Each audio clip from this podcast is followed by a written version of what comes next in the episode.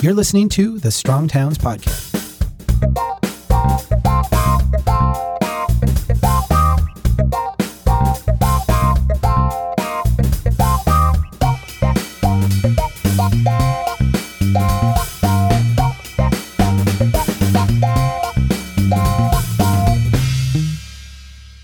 Hey everybody, this is Chuck Marohn. Welcome back to the Strong Towns Podcast. There's an article from Brookings about prioritizing people over projects that caught my eye. At Strong Towns, we've been talking a lot about the idea that our infrastructure does not serve humans the way that it should. And to hear this coming out of the Brookings Institute, I thought this sounds really fascinating. We were able to get one of the authors, Joseph Kane, on the podcast this week to chat with us about this. Joe, welcome to the Strong Towns Podcast. Thanks for having me, Chuck. Hey, where are you at today? I'm still in DC, although things are still, slowly, hopefully opening up, but we'll see. Okay. Is it not too cold there? Not as cold as Texas at the moment. Okay. Yeah. Well, and you have heat and electricity and everything is functioning normally. So we're in a good place, right? That's right. That's right. Talk to me a little bit about the premise here. The headline obviously caught my eye, prioritize people, not projects. You focus on legacy infrastructure. Can you just talk a little bit about what you mean by legacy infrastructure and maybe a little bit about how it's not serving people? Because I think a lot of us assume that infrastructure is designed to serve people. Where are we falling short here? If anything, the pandemic and the recession have highlighted some failures and inefficiencies and inequities in our existing infrastructure systems. And so in Washington at the moment, but of course all across the country at a state and local level, we're fundamentally questioning, I think, what is not only needed to sort of a rescue agenda, if you will, but also a recovery agenda of how can we look at infrastructure as one of the pillars of that recovery agenda. And so often, we think of build back better naturally means building more. Building more, right. Or building new. And so questioning that assumption that sometimes it means maybe building differently. Maybe it means building less. Maybe it even means taking things down that we have put up that have created tremendous barriers, particularly for lower income households and communities of color when it comes to transportation, the inability to access certain services, jobs and whatnot, affordability of services. So we think of our water systems, our energy systems, that many households have struggled to even access those essential services.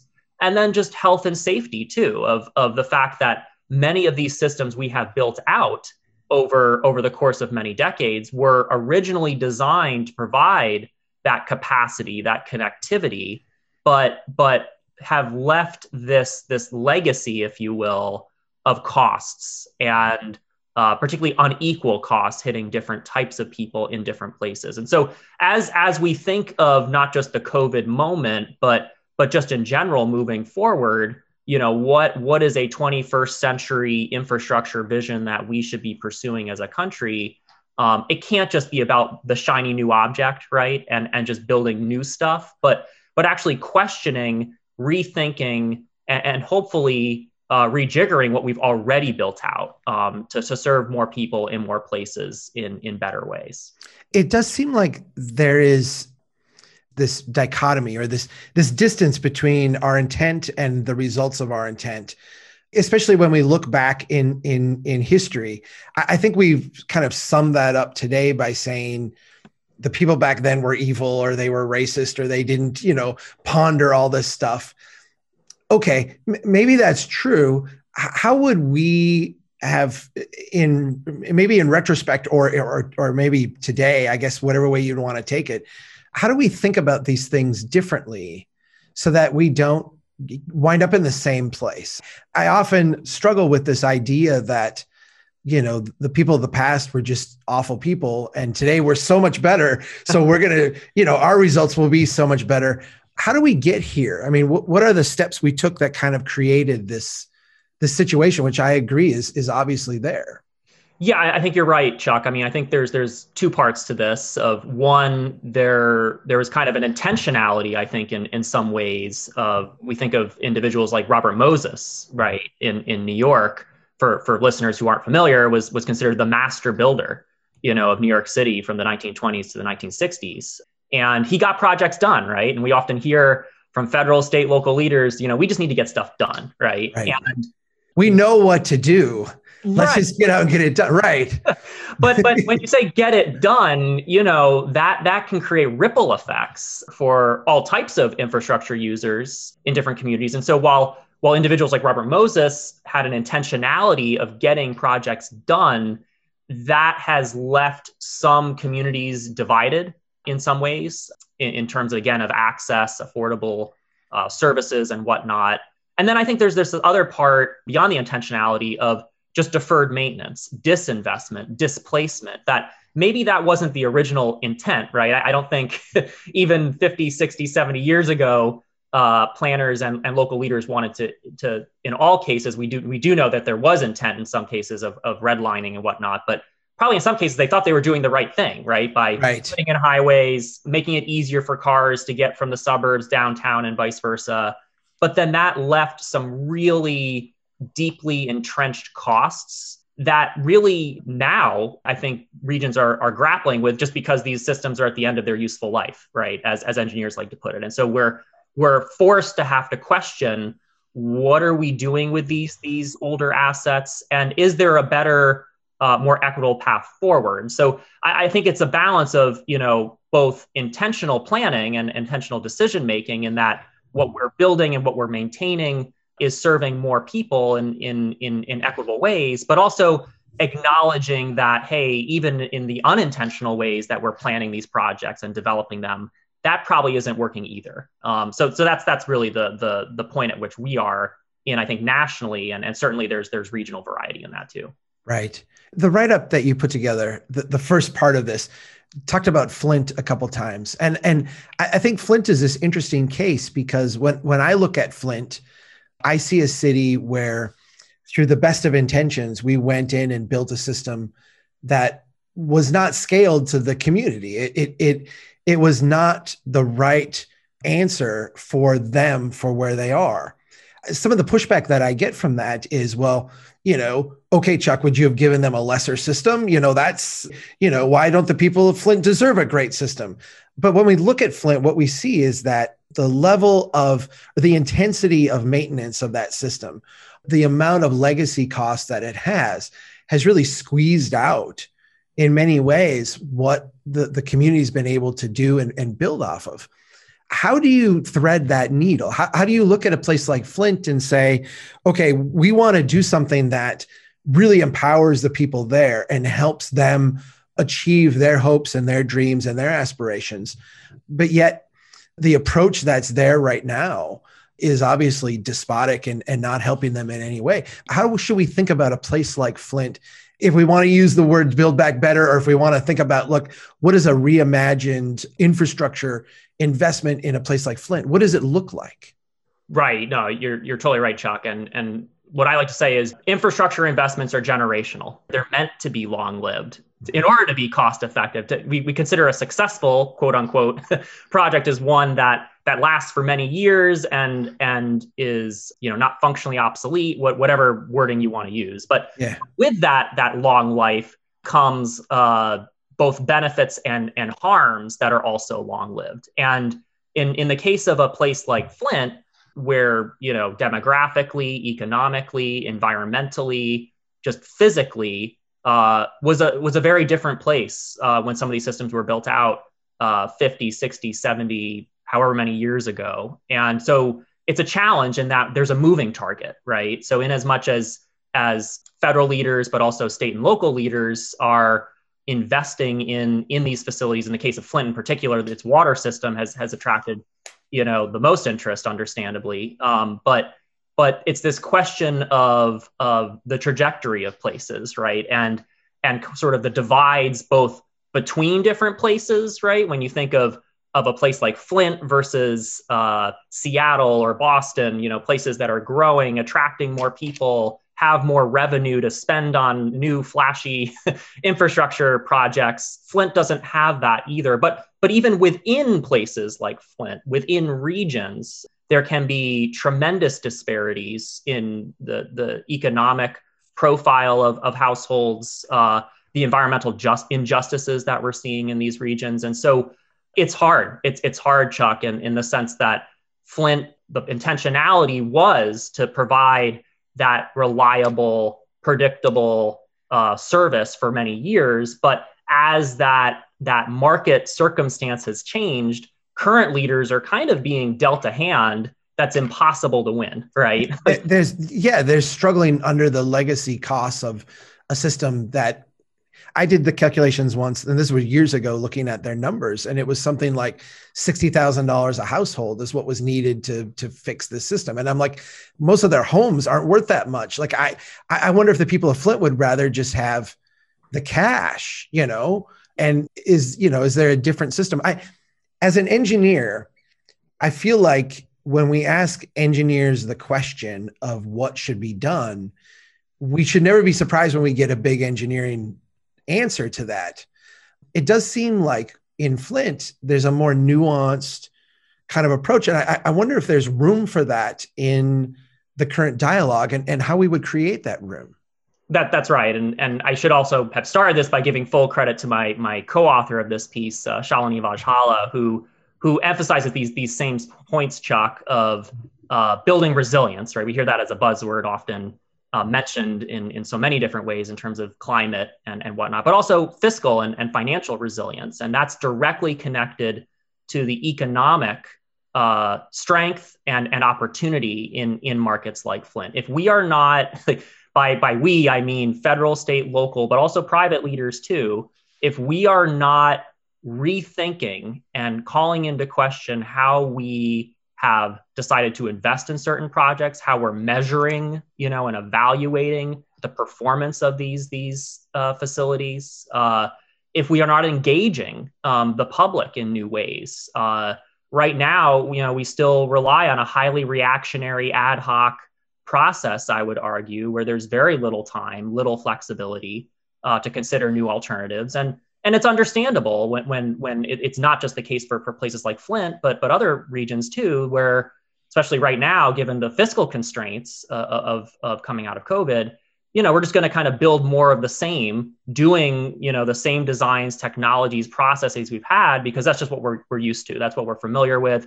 We can better understand what the costs are in that, But by doing so, we're overlooking and continuing to embed ourselves into creating systems and designs that just don't serve all people in all places. So it has to start with that engagement aspect. It has to start with questioning, how can we be more economically resilient and hopefully opportunity rich in acknowledging the needs and concerns of many different individuals in these processes. Your report gets into some data that I've seen in other places, but you share it about the disparities in pedestrian deaths, what I would just call people who are not in a vehicle getting killed, and how disproportionately this affects communities that are low on car ownership and high on walking, and you take the next step and point out how, a lot of the problems that we see are neighborhoods without sidewalks,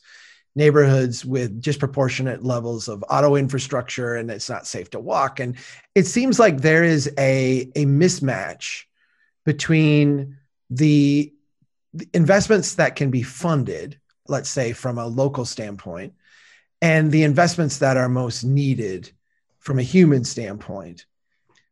Part of that mismatch to me feels like this disassociation between, a federal government and a very local block level need. Can you talk a little bit about that disassociation and how do we start to bridge that gap a little bit? It seems a stretch to me. And I think maybe this is where you and I are have a different levels of cynicism. It seems a stretch to me to think that, a infrastructure bill targeted in the trillions is going to be nuanced enough to grasp the local sidewalk issue in a struggling neighborhood. Talk about that a little bit, if you would. Totally. And this is covered in many other pieces that I've done as well as with my colleagues. And the reality is state and local leaders are the primary owners and operators of our infrastructure. CBO, you know, more than 3/4 of public spending on our transportation and water systems every year is at a state and local level. So they are the ones who are grappling with these challenges head on, and they are also going to be the ones that are going to lead the solutions here. But with that said, what is the federal role? There is a federal role. I think there has to be. And the federal role is one of not only just sort of regulation and oversight and just, you know, I think often the media especially sees federal government as, you know, with $1 trillion, $2 trillion. Yeah. It's the silver bullet, right? If we throw enough money at the problem, it's going to kind of go away. And that could not be further from the truth. I'm not saying that we don't need more investment. We do, but as nationally, but we need to be more targeted, intentional, using newer measures to evaluate what we're investing in, why we're investing it, how we're investing it. And so if states and localities are going to be in the driver's seat to make these decisions, they need greater flexibility and capacity. So in other words, how can federal leaders give state and local leaders that additional fiscal, technical capacity, flexibility to try out new ways of doing things? So that isn't going to rely on the same models probably as in years past of just, you know, the same formula programs, the same overemphasis as you described it well, Chuck, on auto-oriented development. We're not living in the 1950s any longer when our federal programs were designed. You can probably imagine you had a bunch of men, literally men, right, cigars in a room probably in Washington. And we're still living in that system, in that policymaking system, that framework. And so we have to recognize at a federal level that isn't working anymore, right? Like we cannot just throw more money at this, that we need to honestly question how we're governing our infrastructure, but also what is our national vision for infrastructure? And that has to involve greater capacity for state and local leadership on these issues, but crucially experimentation and scaling of that experimentation so that regions can look to each other for the leadership, the best practices, and the failures that are going to come with experimentation. You know, you gotta, for every step or two you walk, you're probably going to trip, and that's expected. Yeah. That's interesting. Do you think we have or can build up a tolerance for failure? Because I do feel like that's, we're seeing right now as you and I are recording this big infrastructure failure in Texas with their electric grid and the fact that in a moment of high stress, their coal power plants are not working. Their, you know, their system is breaking down, and there'll be postmortems on this, and I'm sure it will have political spin to it. It seems like we have acclimated ourselves to having our failures be large and catastrophic because we have this kind of built-in, and I feel like this is maybe a byproduct of affluence, we have this built-in aversion to small failures. How do we create that room for small failures? Is that something we can do from a policy standpoint, or as a culture, are we just not ever going to accept that? How do we build that in? Yeah, I think it's twofold, Chuck. Going back to the federal side of things, it's the lack of understanding of even what a success or failure is. We are so confused nationally, I would argue, at the moment, where we think the whole point is just the money, right? Like we're gonna say that, right, we, you know, the alarm bells are going off. The point is almost the money. I'm gonna ask that about you next, because it's infrastructure is all about capital flow, right? Like just get the money out.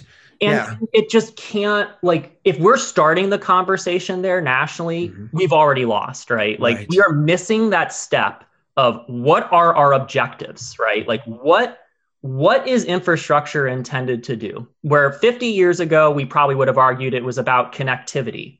It was about building a lot of stuff, which we needed, We built out this huge interstate highway system, the marvel of the world in many ways, and kind of mission accomplished, right? It's built out. Now we're at a point where this stuff's getting older, it's inefficient, it's inequitable, it's throwing us into all sorts of hazards and dangers with a changing climate and a changing economy, new technologies. So we need to fundamentally question nationally, what is our vision? And as part of that vision, what are the objectives that we're striving for? I would argue resilience, technological innovation, probably workforce development too, not just physical projects, but the people who are managing these projects. And those have to be the core kind of objectives that we're measuring our success and failure against. That's kind of at a national level. Hopefully that can help inform, but not dictate what state and local leaders are already dealing with. They know this, right? Like they don't have the luxury to wait. They've, as I like to say, they've wadded up the chewing gum, they've put on the duct tape, they've kept it. Yeah. They, to your point on, you know, how do we accept even incremental failures? I don't think that's ever like the goal setting out is like, yeah, we're going to fail, right? Like, no, it's like, right. we want to succeed. We want to try new things out. And from many of the conversations I've had with leaders in transportation departments, water utilities, other community organizations, they're really, really trying hard, but they only have so much capacity and so much time and so many resources to do this stuff. And so that's the key here is, as you said, creating that room, creating that space where we can try new things in the hopes that it can serve more people in better ways. We're aiming for success, but we have to realize that it's not always going to be success, that these are new models, that these are new strategies, and there are going to be hiccups along the way. I like the fact that you, a couple times here in our conversation, but also in your writings, have said, we may find ourselves spending less to get more. That is so anathema to the way economists approach this. And I actually have this thing that I do where whenever I'm listening to an economist, I will time how long does it take them to recommend infrastructure spending, because it's like they have a built-in obligation as an economist to recommend infrastructure spending as just this catch-all thing you do. And I don't care who it is, left of the political spectrum, right of the political spectrum, you know, Keynesian, Austrian, like whatever their mindset is, they all come back to, you know, well, what should we be doing? We should be spending more money on infrastructure. What is the hang up there? Like, why do we have this sense that infrastructure is this magic, you know, amulet that just like solves all of our economic problems? Can you illuminate that a little bit? Yeah, I think it's especially, Chuck, during times of recession, right? Where going back 10 years ago with the Recovery Act during the Obama administration, we know there was an infrastructure push. Going back to, of course, the 1930s, the New Deal and FDR and what he did. And the idea that just investing more in infrastructure can stimulate economic growth. And there is definitely truth to that, especially when it comes to construction, when it comes to immediate, just getting more people technically on the job, right? That's pumping through capital spending in particular, that's pumping more money into the economy where businesses, contractors are buying more materials, they're hiring more people. So that matters very much in the short term. And that's why we see economists emphasize, including myself, you know, that these can have a stimula effect. We think of spending as a share of GDP. You know, I think that's a more common measure used than just sort of the total, right? And we look at comparisons across even globally, how much the U.S. is spending compared to China and other countries. But you're totally right in that by doing that, and it makes great for, like, you know, lobbying speak, especially in Washington, where it's like, if we spend this much, we're going to hire this many people, and it's, you know, we get more ribbon cuttings, and everyone's kind of happy, right? Right. But we overlook so many of the invisible infrastructure dimensions that, you know, state and local leaders, they're the ones who know this, right? They know my problem isn't constructing the new road, right? To quote unquote reduce congestion, which is totally, you know, wrong, right? That, just like that whole measure of congestion reduction, not serving people, that's a whole other conversation. But they know that their challenge is fixing the pipes, right? That have to get, that the deferred maintenance, that we have to, you know, where we're not having these ribbon cutting ceremonies, where it's often underground, it's buried, it's dirty, no one even wants to look at it. You know, it's kind of, and we've especially realized this now with, I do a lot of work on water infrastructure, and you know, it's no accident that our water utilities are kind of at the margins of our regions. They're kind of seen as service providers, when in reality, they're anchor institutions. They're economic anchors. And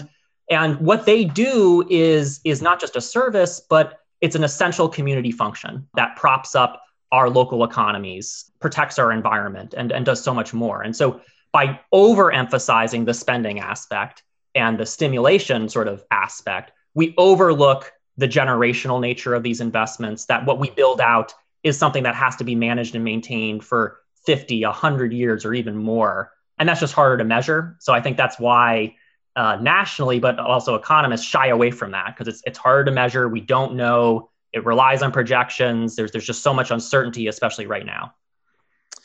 I've actually gotten to the point where if you gave me the option, we have massive liabilities today. Cities are just drowning in infrastructure liabilities. But if you said to me, Chuck, we can spend $2 trillion on infrastructure or we can spend zero, your choice. I would pick zero.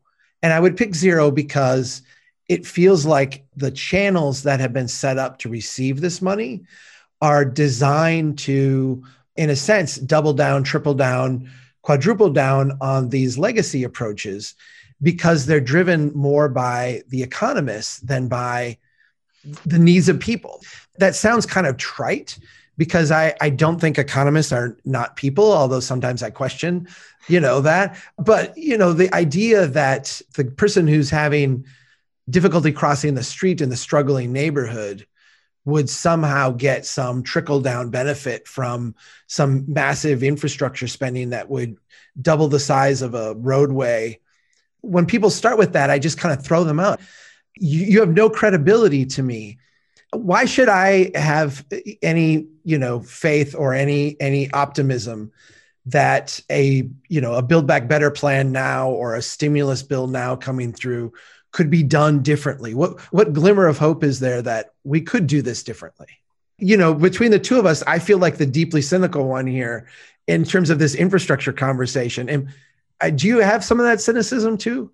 Oh, absolutely. Look, we can look at the ASCE report card that comes out every few years. There's a lot of cynicism, and it's merited cynicism. But for so long, we have lived with that cynicism that, it helps sometimes to think affirmatively, to think proactively, not ask, why is our infrastructure holding us back? But what can our infrastructure do for us, right? How can it be a foundation for opportunity, for addressing our climate needs, for so many of our challenges? So less asking ourselves the limitations of what we're in, but more the possibilities of what we can do in years to come. And so for the point of the 2 trillion versus zero, right? I probably fall a little in between that of, I don't think it's like— No, I was saying, if you get one or the other, like that's your choice. Yeah. You can't split the baby. You've got to do one or the other. I do think more investment is needed and warranted, but there is a tremendous danger of just through political expediency, especially in Washington, of just getting money out there.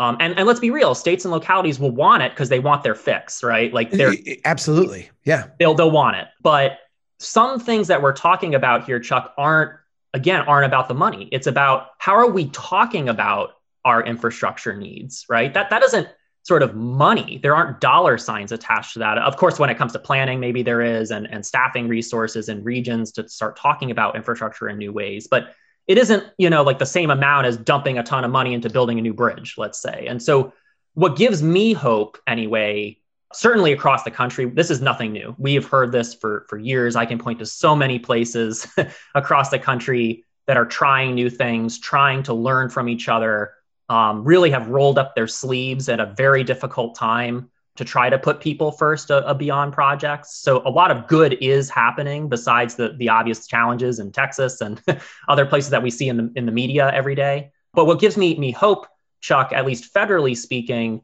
is that we are talking about our infrastructure needs in new ways, that under this bigger Build Back Better sort of, campaign slogan in some ways, the pieces are coming into place, at least I see it, of you have some of the people, what was Mayor Pete, now Secretary Pete. Right.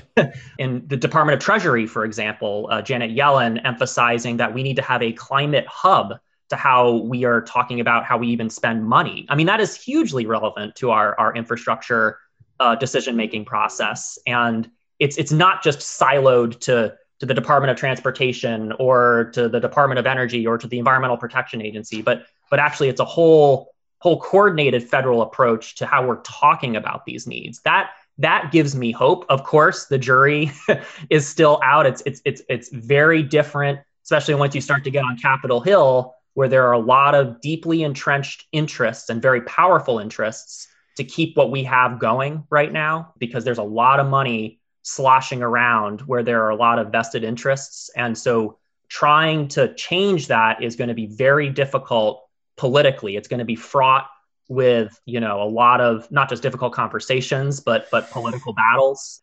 And it's probably going to go beyond. A lot of people are pointing to this fall, the next surface transportation bill reauthorization, that's kind of, if there isn't a big stimulus package coming out, that's going to kind of be the natural place for infrastructure to live.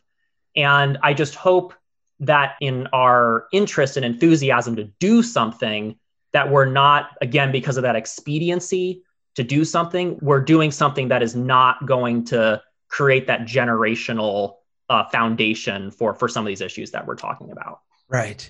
You look at that, those men in those smoke-filled rooms in the 1950s, and it feels like, for better or for worse, they had a vision for what America was. We're going to build highways. We're going to build them wide. We're going to build them big. We're going to build them everywhere. We're going to get people into cars and into homes. And this is going to create this new version of America that is going to be awesome. And everyone, and sure, maybe we don't care about minorities and maybe we don't care about this, but eventually they'll be helped too. So whatever, just go along with it. And it seemed like we had a national consensus that that was our path to prosperity. Maybe I'm deeply cynical here out in, central Minnesota, small town America, looking at this. But it seems like the last thing we have is kind of consensus over a vision of what the next version of America should look like. And it's funny because you brought up Janet Yellen and having climate be part of our economic policy. And I hear what you're saying, and I'm with you. I think you and I could maybe do this. But when I hear the Treasury Department's going to do it, I think, well, yeah, we're going to give money to Elon Musk. We're going to, have everybody driving Teslas now. We're going to put solar panels on everybody's roof. And the fact that we could make so much progress just by having people who can take 3-block walks have a safe 3-block walk, that would cost 2% of the money we would spend on this other stuff. But that wouldn't create the jobs and the economic and get the capital flow. Talk me down from the ledge, man, because I want to believe, but I'm beat down by this. You're right. I will say that back to our earlier point on failure, right? And yeah. The U.S., unlike some of our, I would consider our developed country peers in Europe and other parts of the world where, infrastructure, we're at a point of repair. We're in an era of repair and replacement, right? We're not in an era of just new construction, even though that's the policy framework we're still operating off of. Right. America historically has been a country of manifest destiny, right? Growth, more is good, bigger is good. And we've had so much land area to play with. When you think of a state like Minnesota and Midwest, we can greatly color outside the lines if we want. And not with obviously repercussions we see in the distances people have to travel and the maintenance of those overbuilt assets. But when you think of a country like Japan or some European countries, much smaller land areas, not as much flexibility to paint outside the lines. I was in a meeting once with Andy Card, the former transportation secretary, chief of staff. And he said in the Northeast, it's so hard to do anything because everything's so packed. But in Texas, we got all kinds of room to build all kinds of stuff. And I'm like, that's absurd. In Texas, it's so far apart. It's cost so much to do anything. What are you talking about? But yeah, we have all this room, right? That's right. And the reason I bring that up is, give credit to some of my colleagues, Aditi Homer, who I work with very closely at Brookings. We say that, America with the manifest destiny is special, quote unquote, uniquely different in usually a positive way, right? It's well, we do it better because we're America. And it's sometimes we're uniquely different and that we do things really badly, right? Because we have the land to play with, because we have this one track mind of just building a bunch of stuff that has not led to good outcomes for good people. And now we're kind of we've made the bed and now we're living in it. And what I'll say related to the Treasury point, where I hope it gives you a little more confidence and why I'm a little excited about it, is Americans respond to incentives, financial incentives. They respond to market forces, that how it affects what dollar bills are in their wallets, to, you know, how much state and local leaders are spending, to what the private sector is involved in any of this. Like, they respond to market signals, like regardless of what other regulatory frameworks are in place, policy and planning frameworks are in place. That may work in a European context in some ways, because there is that, I would argue, that more progressive ideal of, you know, we need to save the climate, right? Like, climate change is a priority. What are you talking about? And in the US, it's like, there's certainly segments of the population and leaders who believe in that, but there's certainly many others who do not. And so how can you change behavior? It's, you know, through those market mechanisms that can hopefully shift thinking. And so there's a timeline to all of this, right? Where we can't go from 0 to 60, you know, in the course of a few months of where we've just been going in reverse for many years. Right.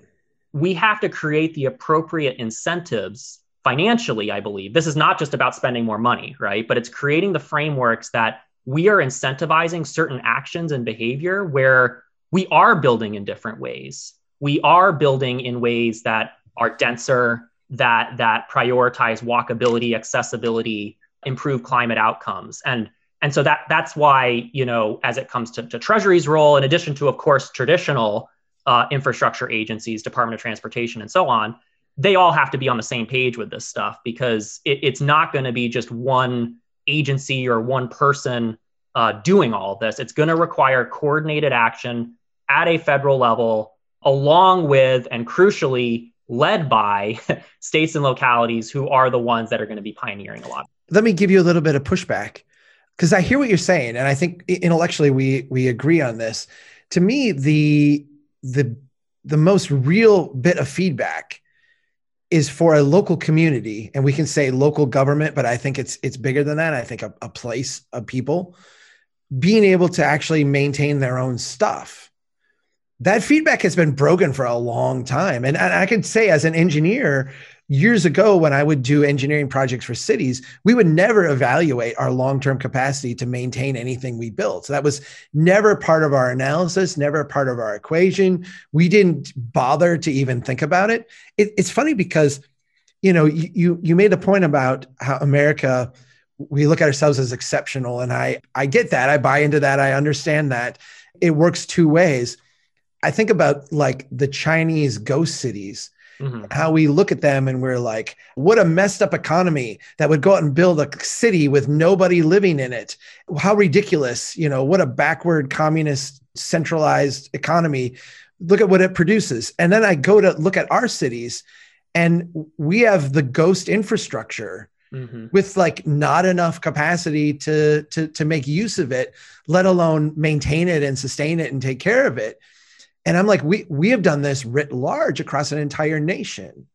What kind of incentive do you put in place that's more powerful than the fact that at City Hall, you don't have even a fraction of the money you need to fix the pipe that is essential to your community, yet because of the federal dollars, you're going to go build more pipe? How does this breakdown get resolved? Right. I mean, and this also too, Chuck, I mean, we could have a whole second hour talking about this. It deals with infrastructure governance too, that right. federalism, you know, federal, state, local, say nothing of the private sector, the way in which we manage our systems is probably broken, right? Like that, right. We're not just, like, measuring these needs, you know, inaccurately and you know, a lack of, you know, comprehensive view towards many other different types of people, particularly vulnerable infrastructure users. But it's a question of infrastructure governance. If there is to be a national strategy, one that looks to incentivize and encourage different actions. I mean, what my co-author Shalini and I recommended was really a sequential approach. Again, this is not going to change overnight. We need to realize that just as infrastructure, again, is generational, we're talking about a pretty long timeline here of what could really lead to true long-term structural change to how we do things. But we can begin to create a roadmap to, rather than just going in reverse. Well, I've been saying do less harm. Like do it well That's a huge aspiration. Do no harm. I'm not even like there yet. Let's do less harm. Correct. Okay. Correct. No. And so, you know, we lay out 4 steps in this, of one being kind of what I mentioned before, this public engagement, right? Yep. We think of COVID, you know, of course, has been just hugely negative for many, many reasons, but there are silver linings in that through virtual platforms. We're getting used to this. Right. There are new ways. Yeah. There are new ways to engage with the public. So public engagement is number one. Number two is strategic planning and analysis. So looking not only at new projects, but at our existing failures and liabilities. That's kind of part 2. So one of measurement. Part 3 is really community-led infrastructure experiments and installations or pilots. We see this through like pop-up projects, for example, of let's give residents an idea of what this alternative future could look like, right? We're not building out huge things right now because we don't have the money, but let's give an idea of what infrastructure can be and what it can mean for a community. And then step 4 is, I think, more of what we're talking about, which is longer term and needs to happen, you know, in parallel to these actions, are the larger scale project capital, you know, to not just build new stuff, but to outright remove existing assets that just are continuing to lead to a legacy of harm. And so we see this a lot with highway removal projects, for example. I mean, these are projects that have huge dollar signs attached to them. Places like, you know, Syracuse, other cities across the country are dealing with this right now of they have no choice. Like they have to do something because the elevated highway is about to break down. So they have to do something. But so it's really this sequential approach, I think, Chuck, that is so essential here and hopefully can get the ball moving in the right direction. It's interesting because I read that this is a follow-up piece you wrote to the first one. And the follow-up one we'll link to in the stuff too. It's 4 steps to undo the harms of legacy infrastructure in COVID-19 recovery. If we start with that last one, to me, that was if we're going to go in with the economist-led strategy where we just need to spend money and get money out there and get it going, to me, the idea of removing these harmful legacy projects, I feel like that could almost, we could screw that up and still have it work out okay. There's a limit to how much downside that's going to have. I look at my little hometown here, and if we just fix the 4 blocks in the middle of town where the highway runs through the middle of the city and said, we're going to make this 4 nice urban blocks, we could do it poorly, but there's a limit to how bad that could be done. I'm talking to people in Austin, Texas, who want to take Highway 35 that runs through the middle of the city, runs right by the university, right through the core of the city, cut across a bunch of historic neighborhoods that are now separated. They want to sink that and cap it. The DOT wants to buy more property and widen it out. Their project is like $5 billion. The sink and cap is a $10 billion project. To me, that's a place where a federal government could come in and say, we can be the difference maker here and do something.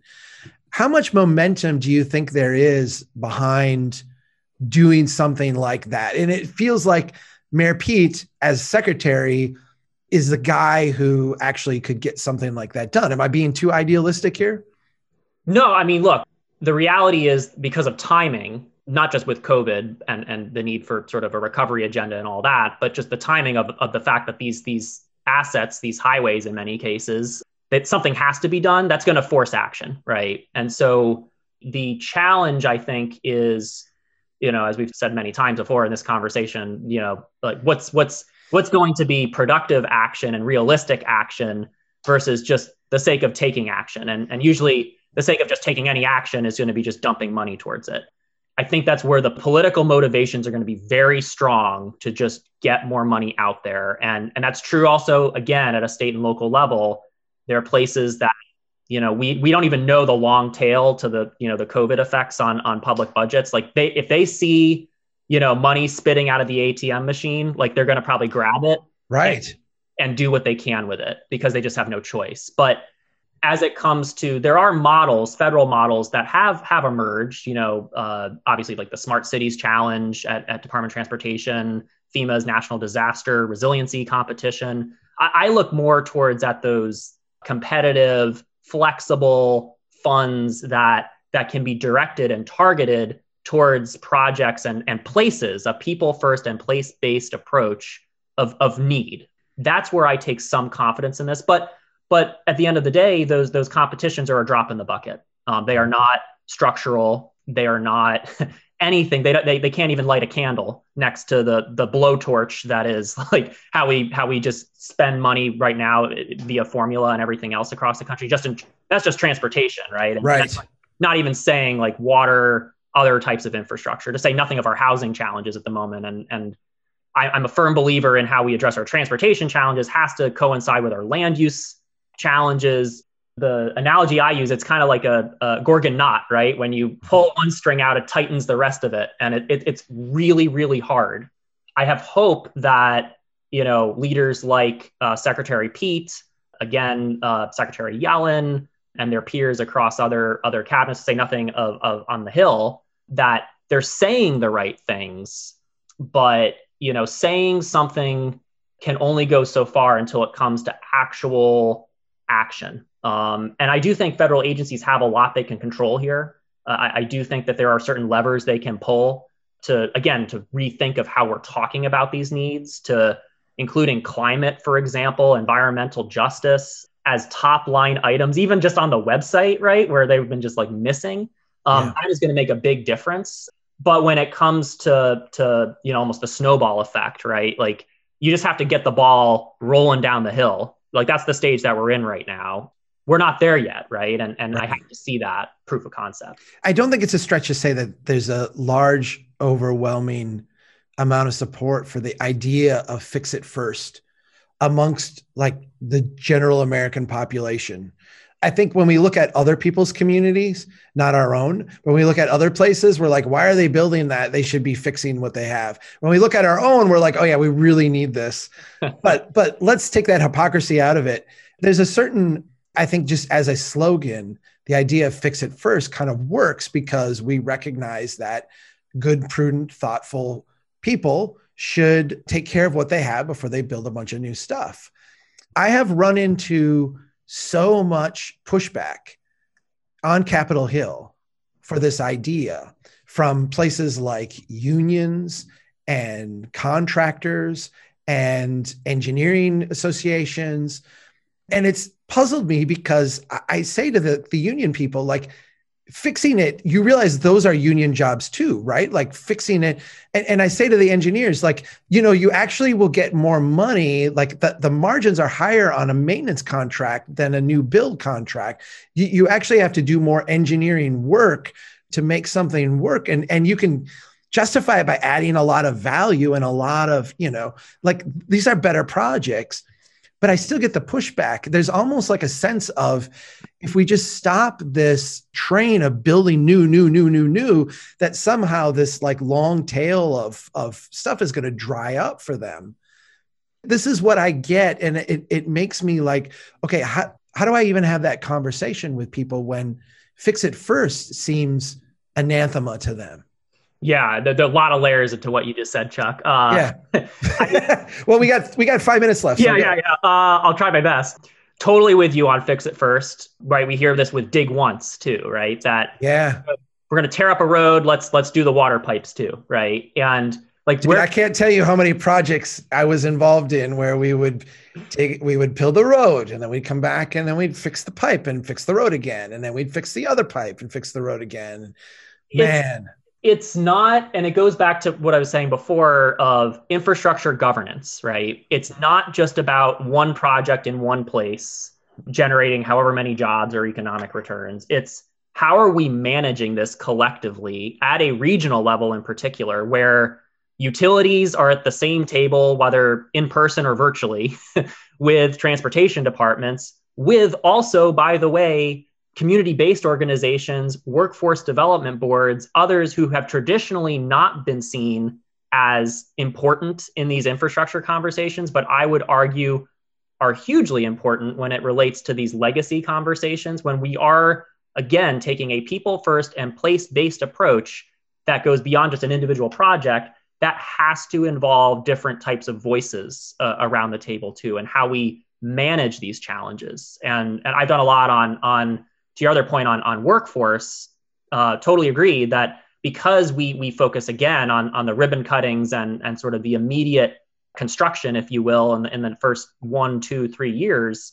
Well, once you build out that project, it's there for 30, 40, 50 years. How are we budgeting for that? Not only in terms of maintenance and repair, but as part of that budgeting process, how are we budgeting for the people that are going to be using this and then actually maintaining it? And a point that I make is that our infrastructure workforce challenges, but also our opportunities, are about long-term maintenance, repair, design positions. And the fact that these positions pay equitable wages, that they have low barriers to entry, you know, and we hear this a lot from the Biden administration when it comes to, you know, a clean energy job, you know, revolution. They're right in that it's not just about counting numbers of jobs, just like we shouldn't just count numbers of projects, but it's about the inclusion and opportunity potential of these positions, of who is going to be filling these positions, who is going to be taking advantage of these career pathways. And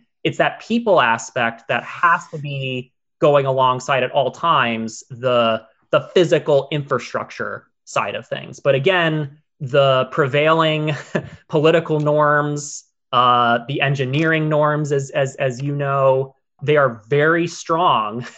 They are, you know, calcified, that this is just how we've done things for a very long time. And so we have to collectively as a country, we have to provide those opportunities for nimbleness and flexibility where we can try new things, where local leaders don't feel like they're just, you know, walking on a tightrope and sort of off on their own, you know, trying to experiment with these things. But it's actually part of the process of, hey, you know, as part of doing this project or these collection of projects, we're going to budget for experimentation, for piloting, for engaging with people in new ways. And hopefully that can lead to longer term change. If you have in your brain the person living in a city who, I'm just thinking, like, encapsulate what our audience would think of as the disadvantaged person, the person that they would like to see benefit from spending at the federal level, or the person they see disadvantaged by our current system. If you think about that person and you follow them through to this conversation about infrastructure investment and this conversation about the future of America, I have kind of reached the conclusion myself that we would be better off to just give cities money instead of launder it through infrastructure spending, instead of laundering it through a transportation bill. Just like give the mayor and the city council and the city manager money to just solve problems. Tell me, if you care about that person and you recognize that we're not going to do that, we're going to spend money through existing appropriation schemes, and that's the way this is going to work, what's the area where you would push the most for a reform or a change or a different way of doing things that you think would have the greatest positive impact on that person? Where's the kind of Zen point that, you know, Joe Kane is going to say, this is where I'm going to target that will have the greatest ripple effects? Well, and I think this is on point, Chuck, too, to the state and local aid conversation that's been brewing in Washington and across the country over the last few months is, well, states and localities need more money, right? Let's just give it to them. Infrastructure is like part of that slice, right? Like, they're probably going to spend some of that money on infrastructure. It's not all going to infrastructure. It's probably going to education. It's going. You gave cities today, you know, I've said this so many times, you go to a city and you're like, here's $10 million for an interchange, or here's $5 million to do what you want with. They would all take the $5 million. They would all take it. Right. And let me be clear, like, there is a need for that. Like, the need for general flexible state and local aid, I think, in my view, like, as an economist, as a planner, and as a policy wonk, like, I think it's a no-brainer that we should be doing that. Let's just, like, put that to the side. Yeah. However, cities, like, want to spend that money, like, they'll know, right? Like, they have to keep balanced budgets. Like, you trust them. Well, some will screw it up, but some will get it right. And in time, you would hope that they would all get closer to getting it right, you know? Right. But this other point you make on infrastructure specifically, and versus like this general pot kind of funding and where we could best see the returns, particularly for disadvantaged households and communities, you know, there's, I think, different sides to look at that. I mean, there's like lockbox kind of conversations of Where are the revenues being generated? You know, should we be cycling those back into infrastructure? I think there's different viewpoints on that. The reality is, you know, our revenue streams are not infinite. I hear from utilities, for example, including in declining places like Flint, you know, it's hard enough to raise rates and then to know that those rates are kind of a piggy bank for like other parts of government. So that is like not sustainable either. Right. So it's not just like the spending, if you will, it's also the revenue generation part of this that has to be considered. But in terms of where the funding could be best targeted to help these people that are particularly struggling, I think in the short term, Chuck, right now, I look towards affordability programs. You know, we see this in customer assistance programs in utilities, both energy and water, where there are shutoffs. I mean, if you can't wash your hands at home, and I mean, the state of California just ran a study saying that they have over $1 billion across 155,000 households, $1 billion of water debt, where households are that far behind their water bills, and that's just one state. So you can just imagine what it is across the country. So that is a necessity that has to get, like, there has to be support for those individuals if they can have those essential services at home. I've talked about it with my colleagues. That can be done through Y-HEAP style programs. It can also be done through SNAP style programs or other broader government assistance that is more flexible, right? Which is why I think there's been motivation to do more stimulus payments, for example. So I say that's the short term. The longer term, I would go back to the career pathways, the skills development, the training. We have a lot of individuals who are unemployed, underemployed, in jobs that just are low wage, not good paying. Infrastructure can be a foundation for better pay, better career growth, more opportunity, particularly for those who have been historically underrepresented in a sector that is, in many cases, aging, white, male. There's opportunity to reach more and different types of people in this space. So I look towards infrastructure's ability to connect people via workforce opportunities as being a medium-term to longer-term opportunity. Again, not just on construction, as we were talking about, but in terms of operation, maintenance, and so on. Yeah. Joseph Kane with the Brookings Institute. It's been a delightful conversation. Thank you so much. Thanks for having me, Chuck. Take it easy. Thanks, everybody, for listening. Keep doing what you can to build a strong town. Take care.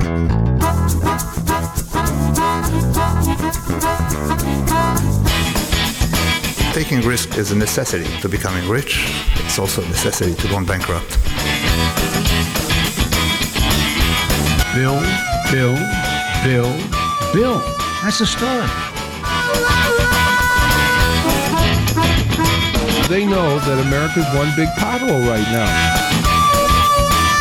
Just to echo what you said, there are no silver bullet solutions. Chuck Marohn, this has been fascinating. Who made this city? The window is not always open, but if nobody's pushing, then once the window opens, there'll be no chance to go through. I like you. I like your vision of the world. The United Nations Earth Summit, Agenda 21. Yeah.